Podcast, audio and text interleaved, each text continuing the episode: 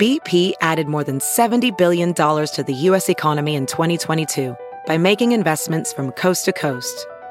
Investments like building charging hubs for fleets of electric buses in California and starting up new infrastructure in the Gulf of Mexico.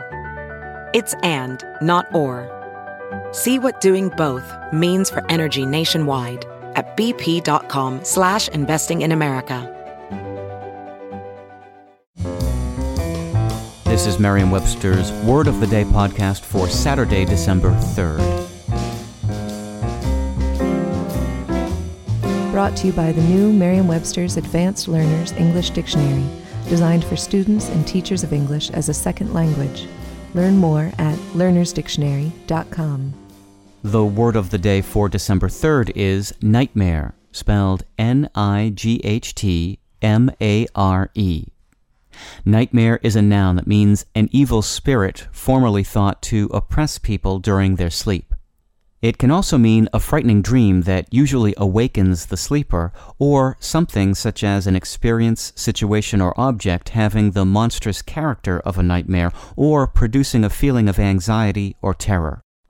Here's the word used from an article by Andrew Keh in the New York Times. When the Detroit Tigers opened Comerica Park for the 2000 season, the stadium immediately developed a reputation as a right handed hitter's nightmare, and the expansive playing surface helped earn it the nickname Comerica State Park.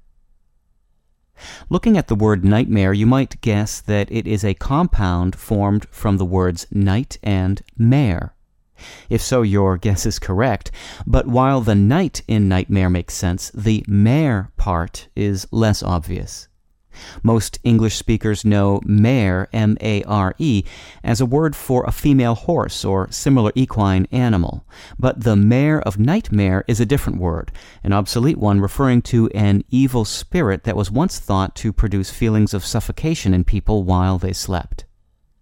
By the 14th century, the mare was also known as a nightmare, and by the late 16th century, nightmare was also being applied to the feelings of distress caused by the spirit, and then to frightening or unpleasant dreams. I'm Peter Sokolowski with your word of the day. Visit the all new learnersdictionary.com, the ultimate online home for teachers and learners of English. A free online dictionary, audio pronunciations, custom study lists, and interactive exercises are available now at learnersdictionary.com.